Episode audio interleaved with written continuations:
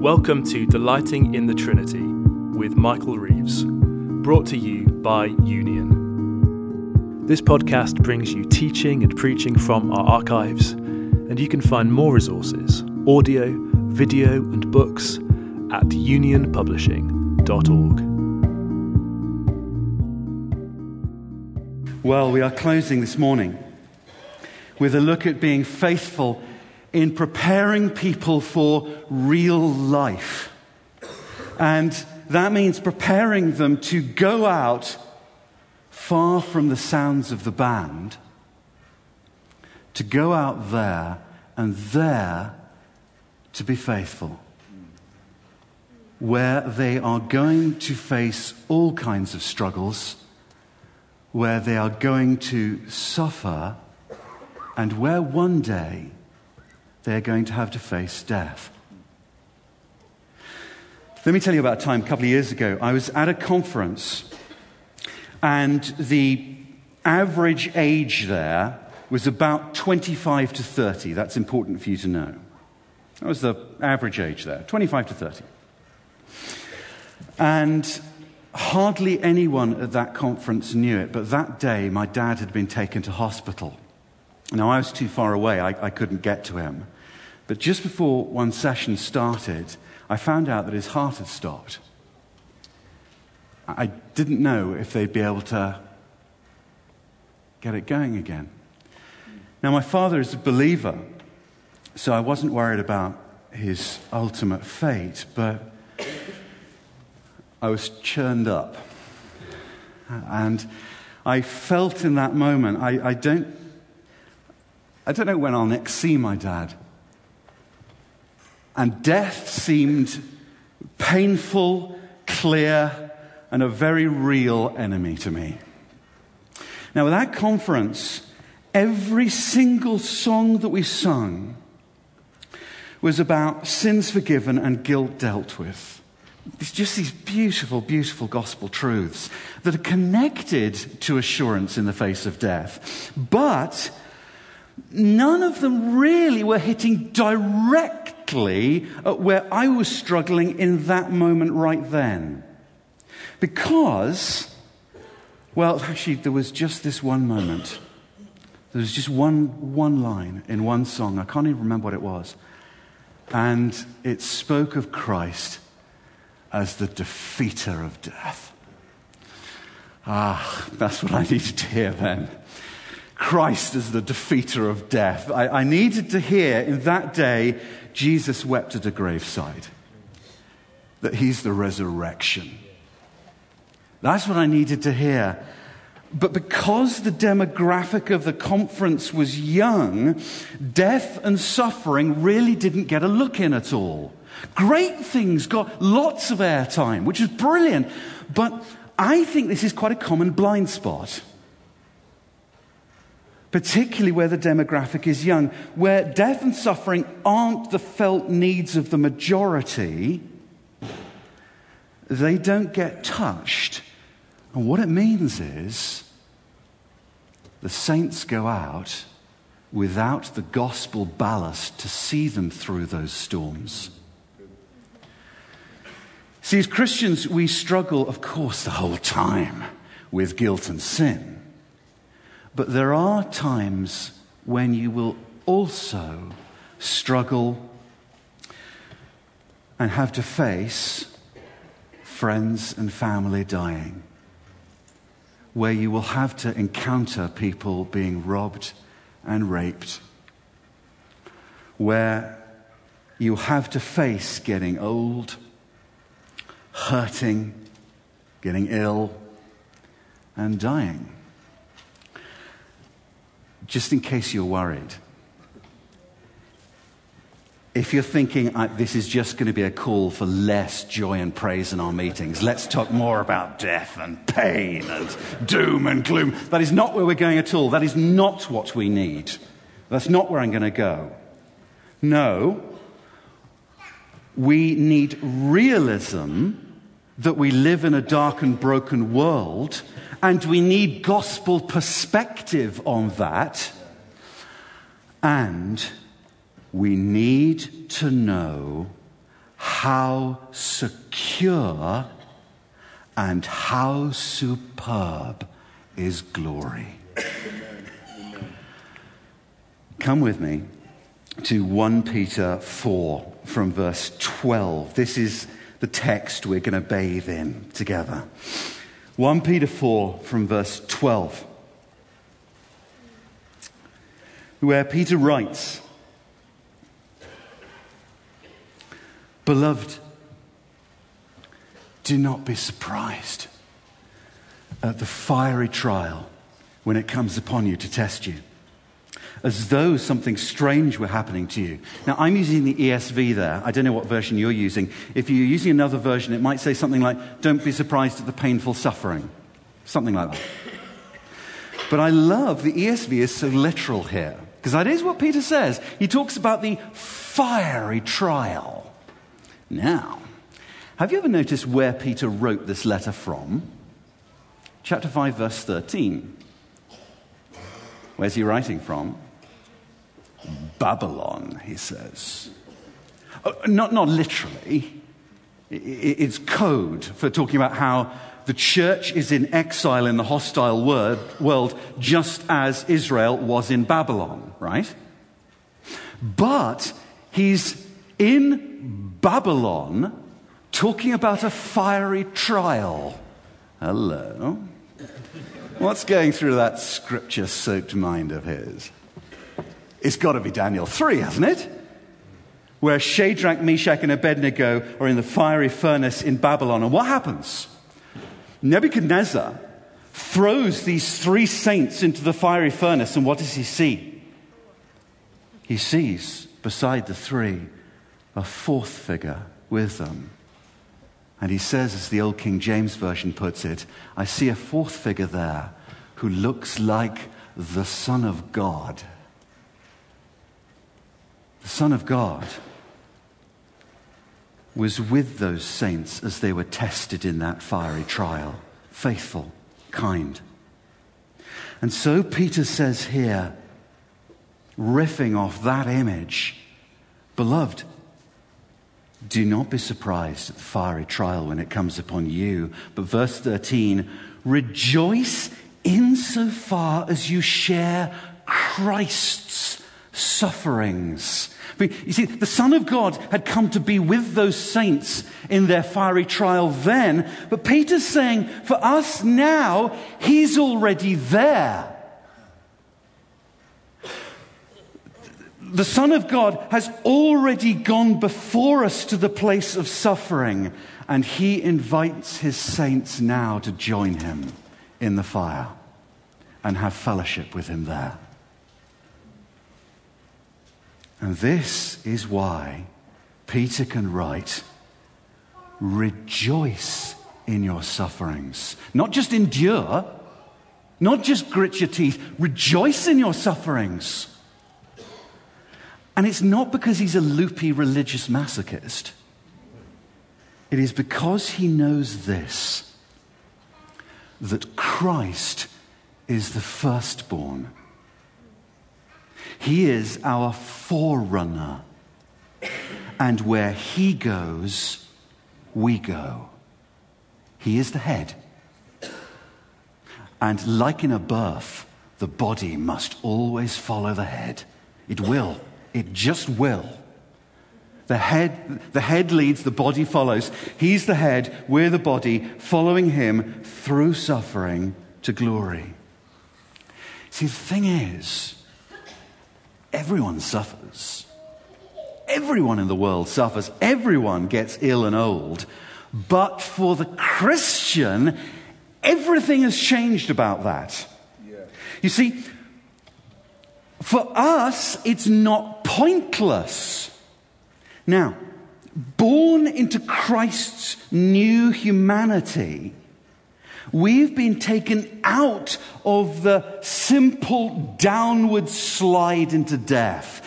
That is the horror for the unbeliever. See, for the young unbeliever happily partying now, it is all downhill. You're going to get old. You're going to creak when you try to dance and have fun. You're going to hurt. you're going to die. And then, unbeliever, you hope against hope. But for us, united to Christ, we have been taken out of that, brought into Christ's life. Taken out of that trajectory, we now share his direction of travel. Rejoice insofar as you share Christ's sufferings, that you may rejoice and be glad when his glory is revealed. If you're insulted for the name of Christ, now you're blessed because the Spirit of glory and of God rests upon you. I think you need to know Peter is no hypocrite as he writes this. There's a moment in Acts 5 where Peter and the other apostles are taken before the Sanhedrin and they are flogged. Flogged. And we read that as they left, Peter and the others left rejoicing because they were found worthy of suffering disgrace for the name the dear name of Jesus. It wasn't that the flogging didn't hurt. It was that their desire to be like Jesus was stronger. And so they found there was joy to be had even in their sufferings. Now, I want to push on this a bit because that is such a countercultural thing to say, such a counterintuitive thing to say, that there is joy to be had e- even, even in, not just after, even in our sufferings. That just doesn't compute. And I can imagine you could be thinking, huh, sweet thought, but a little bit crazy. Joy in sufferings? Well, let's push on this a bit. Let's have a look at the very first time the suffering of Christ is mentioned in the Bible. Can you think where that is? Where's the first time the suffering of Christ is mentioned in the Bible? It's Genesis 3:15. Genesis 3:15, where the Lord says to the serpent, "I will put enmity between you and the woman, and between your offspring serpent and her offspring. He shall bruise your head. And you, here's the suffering, you shall bruise his heel. Now, Genesis 3:15 is of course talking about the promised seed. Talking about Christ, the promised son. But Paul picks up the verse in Romans 16:20 and says it can also apply to Christians. And so he says in Romans 16:20, the God of peace will soon crush Satan under your feet. Oh. The God of peace will soon crush Satan under your feet.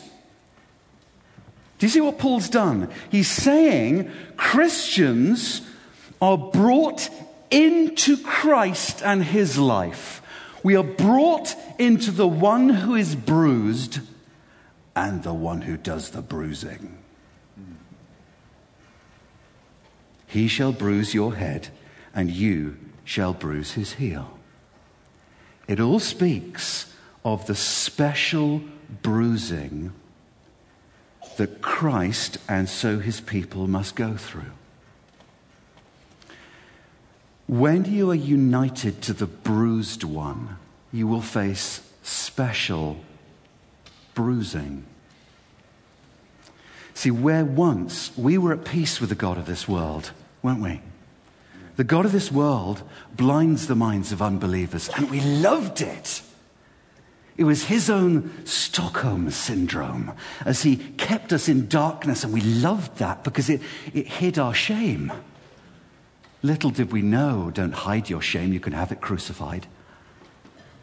But we loved that darkness, and Satan seemed to be our friend. Our eyes, we were so blinded. And then God, in His mercy, opened our eyes and we came out from under our old master's dark dominion. And our old master now is angry with us, as are his offspring, those who still follow the prince of the power of this air. Because when you turn to love Christ, then friends, family, start to see you as a threat to their comfortable life. They start to see you as weird. You've just got very strange interests, a bit fanatical and uncomfortable. A war has begun. And we feel it in our bones. That sin, which once was pure sweetness to us, has lost its sweetness. And now it begins to chafe. And we begin to long to be free from the very things we once loved. See it?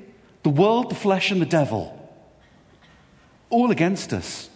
Of course, Christians are going to suffer specially. More than just being in such a broken world. But now look at the weight of how it is. Paul says, the God of peace will soon crush Satan under your head, uh, under your feet. You see, we are brought into Christ bruised and bruising. Yes, we will get bruised if we follow Christ. But what bruising will do? And that is the perspective that all Scripture wants us to have. Never triumphalistic, definitely triumphant. Amen. Never naive, definitely jubilant. Satan nibbles at our feet. We crush his head. We are heading to glory brothers and sisters. But even as we are bruised now, with our great firstborn brother, we do some bruising. Just think how it is. When you suffer patiently like Christ, when you are content when all the world is so unsatisfied, when you freely walk away from all the glittering rubbish of the world, when you say, I'm actually more interested in something else than personal fame and power and richness, you are saying, all the world does not satisfy me. I have something more. All of Satan's temptations are shown to be weak with you. And so, as you do those things, Every time you rejoice in Christ, every time you proclaim Him, every time you show His love, you do something that is completely unnatural. You show your freedom from your old master's chains. You stomp on the old dragon's head, joining in with our firstborn brother, beginning the judgment now. Now, before we get to see how secure and how superb is glory, and I want to go there, we need to see a little bit more of how we can actually rejoice, as Peter says, in our sufferings. Let's read on. Verse 14. If you are insulted for the name of Christ, my brother, my sister, you are blessed because the Spirit of glory and of God rests on you. Think on that one if you're struggling. Chew on that one. If you're insulted for Christ, it shows you're standing with Him and you know where that goes. Be encouraged. But let none of you suffer as a murderer or a thief or an evildoer or a meddler. It isn't that you can simply dress up any suffering just because you've sinned or you've been an idiot. speeding ticket hangover and say, Oh, I'm suffering for Christ. No. Yet, if anyone suffers as a Christian, let him not be ashamed, but let him glorify God in that name. For, look at this strange phrase it is time for judgment to begin at the household of God. Huh. And if it begins with us, what will be the outcome for those who do not obey the gospel of God? If the righteous is scarcely or hardly or with difficulty saved, what will become of the ungodly and the sinner? Therefore, let those who suffer according to God's will entrust their souls to a faithful Creator while doing good. Now, phrase. It is time for judgment to begin at the household of God. The point is this our wonderful Father is about removing all that is foul and evil from his world. Now, that all began at the cross. This, that is the beginning of judgment the beginning of the removal of death, of sin, of wickedness. He began the process there at the cross. One day, the fire of his wrath will envelop the world. But between the cross and that day, the fire of his judgment burns mostly among his people who are baptized in the Spirit and fire. Now, for those who love sin and who don't love Christ, that fire of judgment can only be terrible for them. But for us who love Christ, it is entirely different. Because our sinful identity and status has been executed with Christ on the cross. Sin, though sin remains in my body, sin is not my identity now. Christ is my identity. So sin is not my identity. And so when I am put through the fire, I'm not consumed. It's not my identity. Instead, as Peter says in chapter 1, verse 7, when the saints go through the fire, they're like gold being refined. Not us, but our sin is consumed. Now, that is not comfortable, but is that not just what we want? For when you've been brought to see Christ, you think, of course, his ways are life and light and freedom. Lord, cleanse me because I want to be like Jesus. We don't always think like this. I know this is so much of the battle of the growth of holiness that I tend to think sin is offering me something real, substantial, wonderful, lovely, liberating. Sin being not of God but devilish, my friends, sin can only rob you. It can only shrivel you, dehumanize you, enslave you. And so it is so kind of our Father to say, I don't want that for you, my beloved child. I want you to grow in freedom, life, and joy. And so I will remove those things that are destroying you because I love you. A loving father protecting, building up his children into richer, fuller life. Now, personally, my own experience has been suffering has always taught me more than times of ease. That's how it's been for me. I, I'm a very proud man. I need breaking. And when I go through the times of suffering, I, I don't always know what's going on. I don't know why the Lord is doing it, why He's allowing me to go through what often seems to be random, meaningless pain.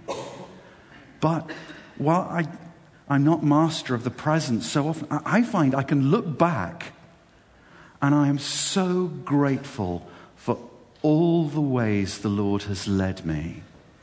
Because, particularly those, those dark times of life when I've suffered, through those times, He has weaned me off those things that once addicted me. Through cutting away the addictions that I once had, He makes me more content.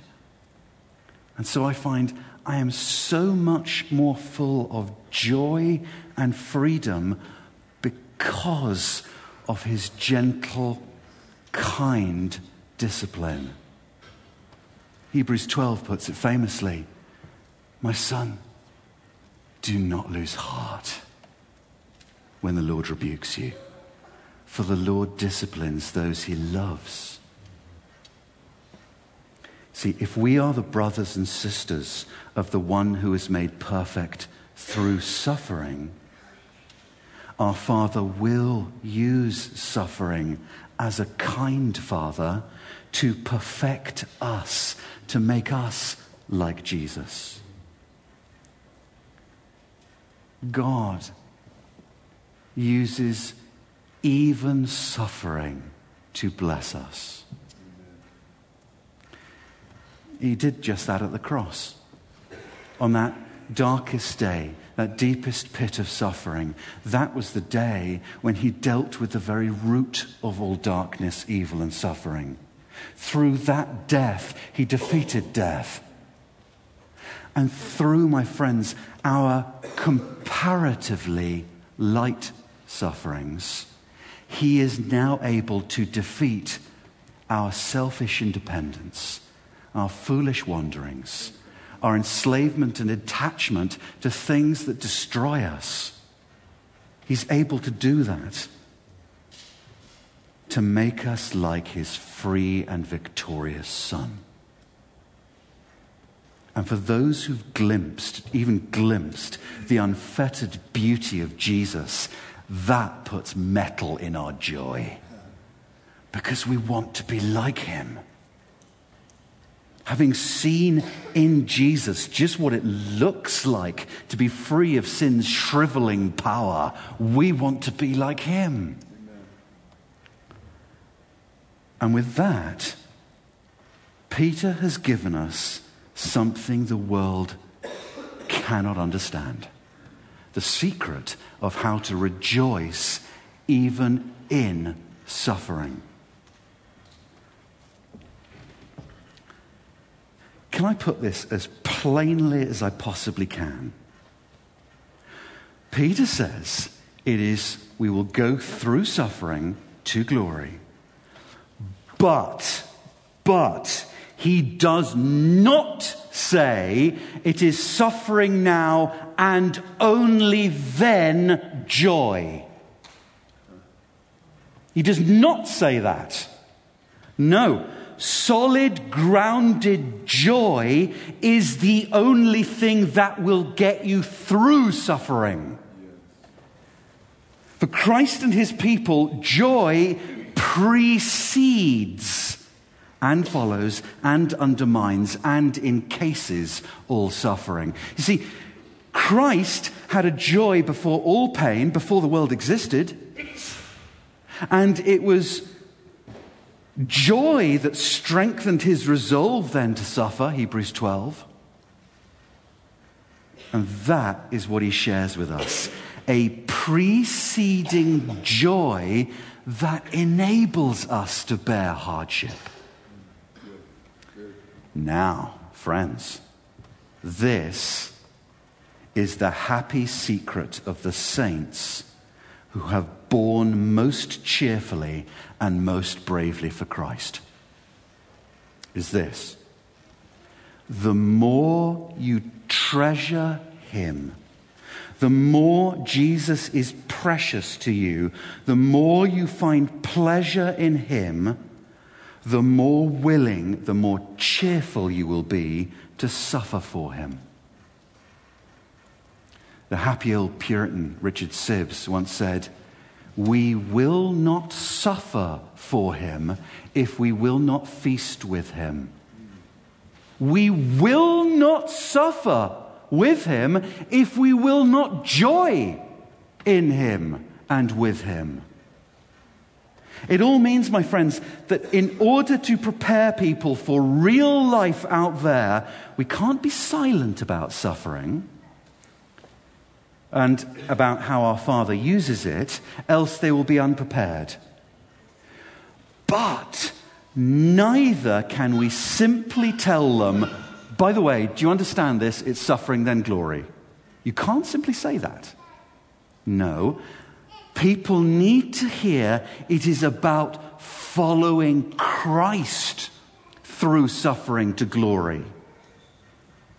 They need to know is about living in his slipstream,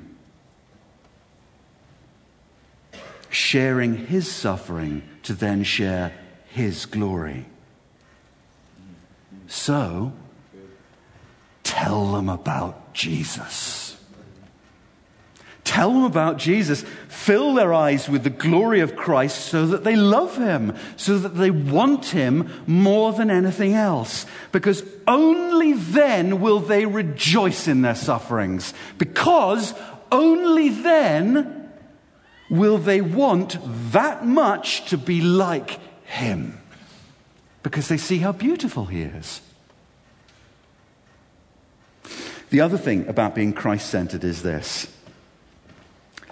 Christ, huh, there are two things to be said here, really. Christ, he's not only the one who is powerful to bring us beyond suffering to glory, Christ is the one who himself has been through suffering. He understands. He understands what it is to be beaten, abused, rejected, to stand at a graveside. He understands. And he is full of compassion.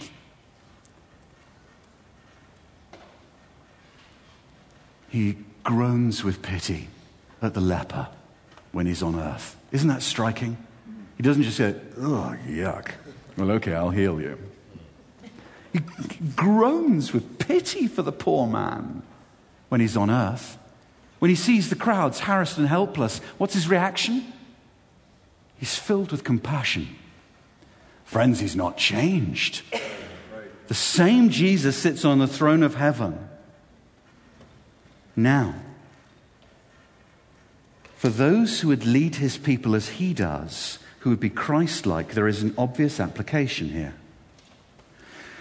You cannot just vomit out technically correct, pre digested answers when people are going through the mill. You're suffering? Hey, why the struggle? Look to Jesus. Your mum's got cancer? Cheer up, glory's coming. Have some compassion. Jesus does. Yes, he offers a glory that outweighs. Yes, he's the resurrection and the life. But first, he stands at the graveside and weeps. And if you would lift up the downcast and encourage the saints, do it gently, like him, who's moved to pity when you stumble. Let the hurting, the struggling, the bereaved know he cares about his beloved ones. Let them know you care.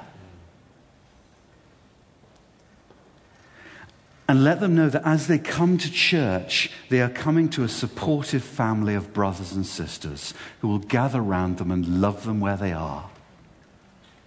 They are not coming to a fake smile club that is just blind to the existence of struggle.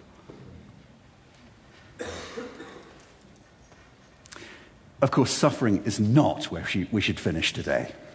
Absolutely not. So, We must prepare people for that. We, we, we want people to be able to rejoice even in their sufferings. And terrible though they are, so often that is the short term. And so we must move on from looking at rejoicing in our sufferings to this, what Peter calls this exceeding joy, this exaltation when his glory is revealed. And the first thing you need to know and to make clear is this His glory, this glory is certain, secure. Jesus Christ, He is in glory now. He's gone but to prepare a place. One day, all the world will see His glory. And as surely as Christ is in glory now, his own must join him. The head will not have glory without the body. The bridegroom will not keep his status and riches and blessing to himself. As surely as he is in glory, his own must join him. Now, the accuser loves to have people doubt this doubt the security of Christ's glory, doubt their assurance. And so, this is Satan's favorite daily activity to say, to whisper, Oh, you, mm hmm, sinned again, you foul sinner. Sinner failure. What has sin to do with glory. Slink away now, for he cannot love you anymore. Sinner, go away. He does not love you anymore. That, that right there is my daily temptation. And I find I, I, have, I have to shout back Satan, what sort of Christ do you think I have? A faithless Christ? One who makes everything depend on me? Oh no. I have one who says, None shall snatch them out of my hand.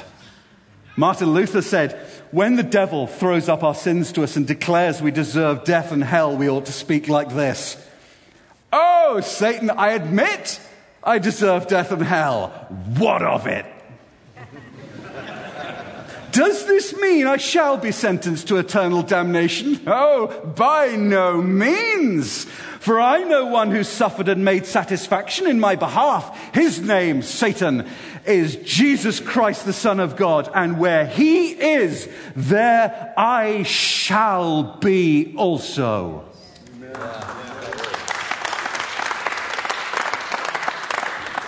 I was looking earlier this week at the English reformer John Bradford.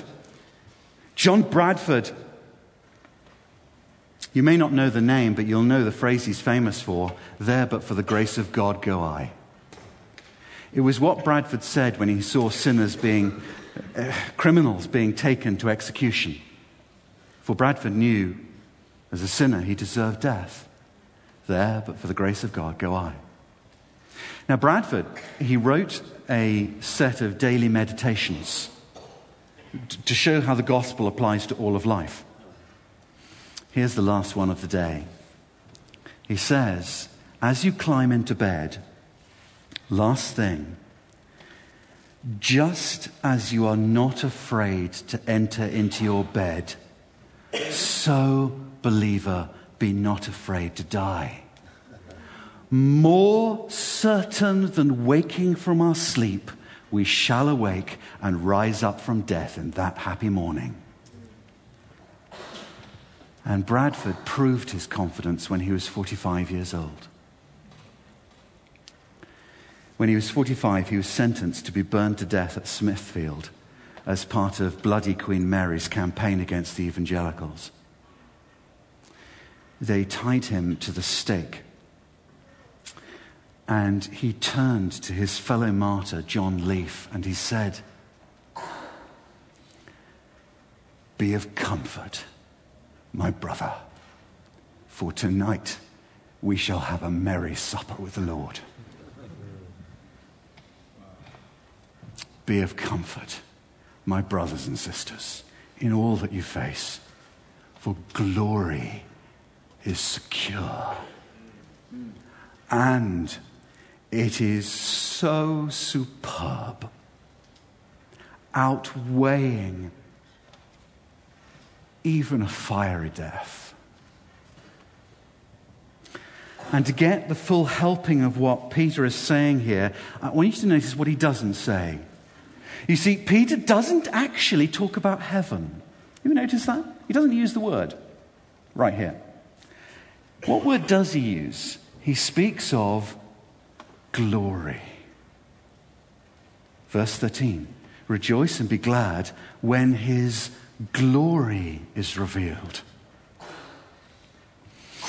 Now, what's he thinking? Well, in 2 Peter, the revealing of Jesus' glory is connected to his transfiguration. The time when you read in the Gospels that they saw Jesus' glory. What did that look like on that mountain? Do you remember? When they saw Jesus' glory, what did it look like? His face shone like the sun, dazzling light. And that is what the revealing of his glory is like. His glory can be compared to the shining sun. And so glory captures something more than heaven. Because at the very center of heaven, the heartbeat of it, the wellspring of it all, is the Lamb who is its lamp shining out his blessings. The glory of Christ is the wellspring of the gospel, and it is the wellspring of our hope now and for eternity. At the center of the gospel, at the center of our hope, is the shining glory of Christ. That's why the gospel is not lacking, because he's not lacking. before anything else, before our forgiveness, before the sweet thought of having resurrection bodies free of all pain, this is what we've been brought to love most of all Him in His glory. Our eyes have been opened to see He is glorious, precious, delightful to us. And so, that is the bullseye of what Paul calls the blessed hope. The appearing of our great God and Savior, Jesus Christ. Him. And on that day, when His shining glory is revealed, unveiled for all to see, it will be like the sun rising upon us on a winter's morning, driving away the darkness. It will be like, it will be the final turn of winter into spring. His light removing the darkness and making everything blossom. And on that day, there will be no more night. They will not need the light of the sun or the light of a lamp, for the Lord God will give them light. Revelation 22. Darkness will be defeated.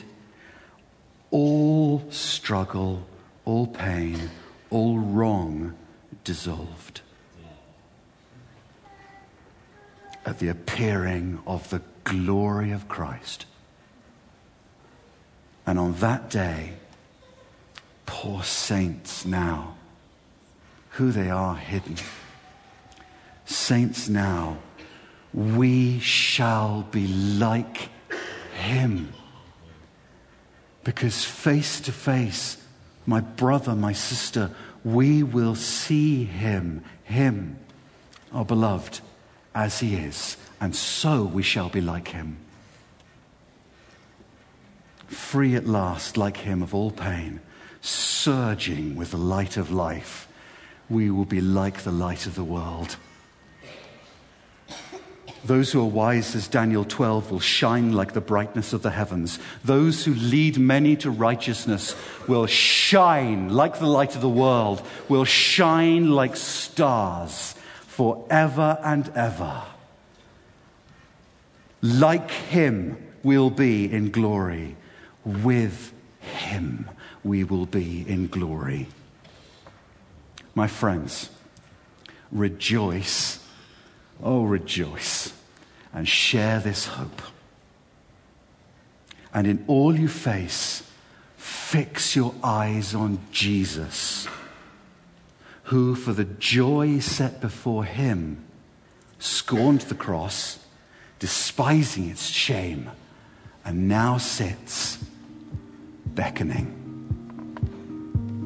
at the right hand of God.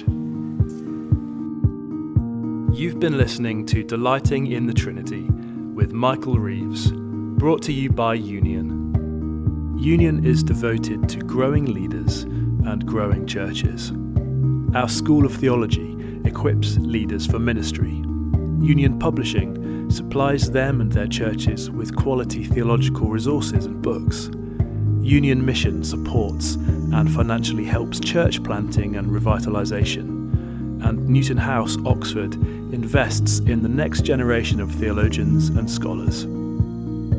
Our vision is to see leaders and their churches the world over reformed and renewed in the gospel of Jesus Christ. To find out about our courses and learning communities around the world, to buy Union books, to discover support for your church plant, or to become a friend of Union and support our ministry, visit www.theolo.gy.